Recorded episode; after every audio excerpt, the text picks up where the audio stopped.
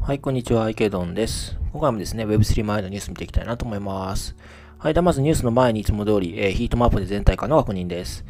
はい、そうですね。一旦、えー、若干反発しましたね。はい。えー、BTC プラス3.01%、イーサリアムプラス3.51%、BNB プラス6.06%、ソラーナ、えー、プラス19.39%ですね。えっ、ー、と、昨日の、まあ、えっ、ー、と、6日本時間で言うと6月16日の朝3時ぐらいですかね。あの FOMC がありまして、FRB の方からま発表がありましたと。0.75%の利上げですということで、えー、まあ、あの、まあ、市場が織り込んでいたものが、まあ、現実になったということで、まあ、あまあ、噂で打って現、事実で買うみたいな感じですかね。はい。あの、まあ、一応予想通りだった。まあ、予想が一番当たってるということで、まあ、一旦反発をしていると。0.75%以上の利上げは、まあ、直近は、まあ、ないということですね。まあ、あの次、まあ、次回以降どうなるかは分かりませんけれども、まあ、一旦その、まあ、安堵感が広がったという形かなというふうに思います。はい。では、まず、あの、その、FRB からの発表の方ですね。あの、まち、こちら、あの、Yahoo に載ってた毎日新聞の日本語版をわざわざ持ってきました。はい。えっ、ー、と、0.75%引き上げということですね。で、この0.75%っていう大幅な利上げ幅なんですけれども、こちらが1994年11月以来27年7ヶ月ぶりということでね、まあ、あの、ほとんどの方、まあこれ聞いておられるほとんどの方にとっては、まあ生まれる前に起きた出来事ではないかなと。生まれる前、もしくは生まれてから間もなく、あの、き全然記憶がないうちにあの行われたようなあ大幅な利上げということですね。まあ、つまり今の、まあ、経済状況、金融状況っていうのは、もうここに30年間で初めてのような状態になっているということですね。はい。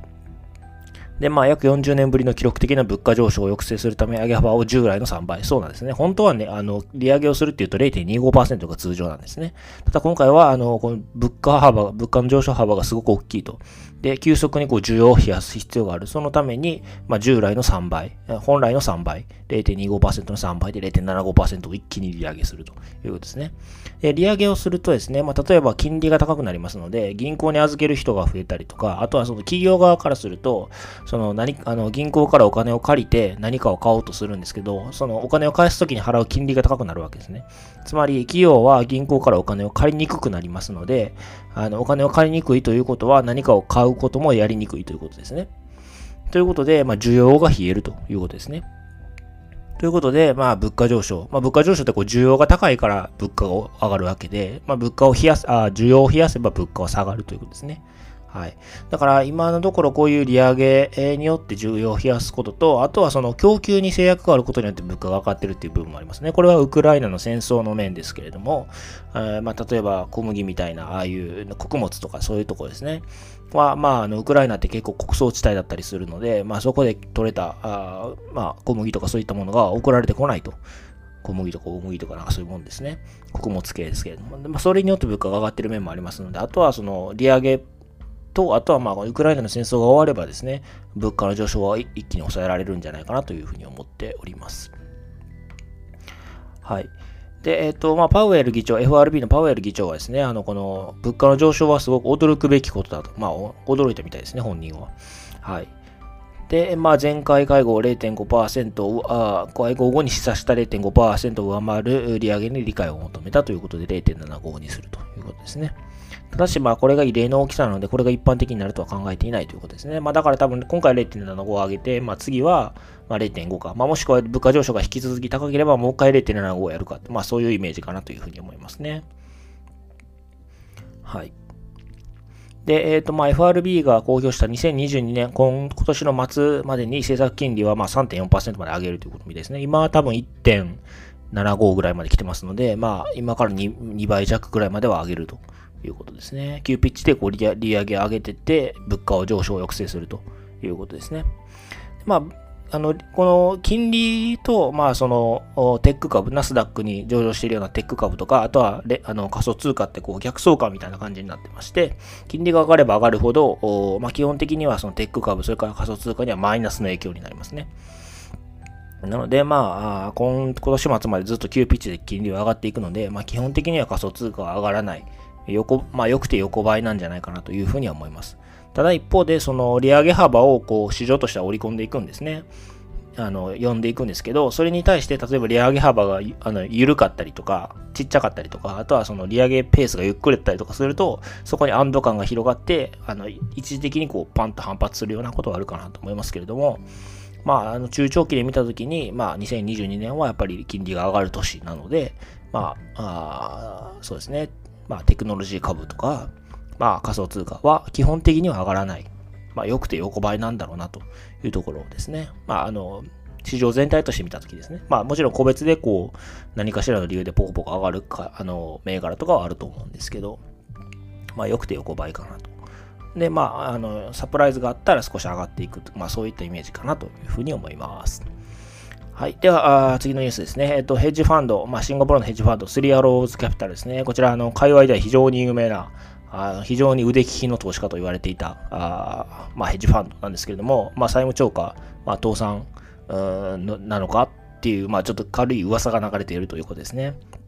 はい。で、まあ、あの昨今の相場の大暴落の影響で、まあ、あの、まあ、いろんなレンディング企業に、まあ、抵当に出している、まあ、証拠金が生産されてしまったということですね。はい。まあ、なかなか、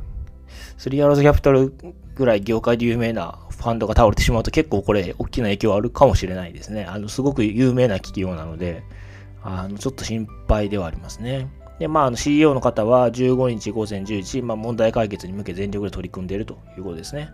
で、えっ、ー、と、まあ、あ彼らが投資してきたところ、まあ、ブロックファイとかも投資してますし、アバランチ、ポルカドット、イーサリアム大量に保有しています。市場のピーク時には1兆円規模を運用しているということですね。ものすごいでかいですよね。で、えー、っと、まあ、ただですね、あの、まあ、5月上旬からの、あの、テラのエコシステム崩壊によって、まあ、莫大な損失を被ったということですね。で、それにプラス、今、ね、あの、6月ですけれども、まあ、すごい荒れてますよね、相場は。まあ、それによって、まあ、結構生産リスクが高まってきている。まあ、実際に証拠金があの生産されたところもありましたし、っていうところですね。はい。まあ、例えば、まあ、アーベに300億円相当のイーサーを担保に出していて、まあ、240億円のステーブルコインを借りていると。で、えー、該当ポジションの生産ラインはイーサリアム価格で1014ドルなんで、まあ、1014ドル切ったら多分これ生産されちゃうと思うんですね。ということですね。まあ、はい、なかなか、これぐらい大きくて有名なところが、まあ、もし、倒産とかなってしまうと、結構これは大きいダメージが来そうだなと。まあ、ただ金融、あの、なんていうんですかね。まあ、銀行とか投資銀行の破産とか、破綻とかではないので、まあ、そのリーマンショック級かと言われるとそうではないような気はするんですけれども、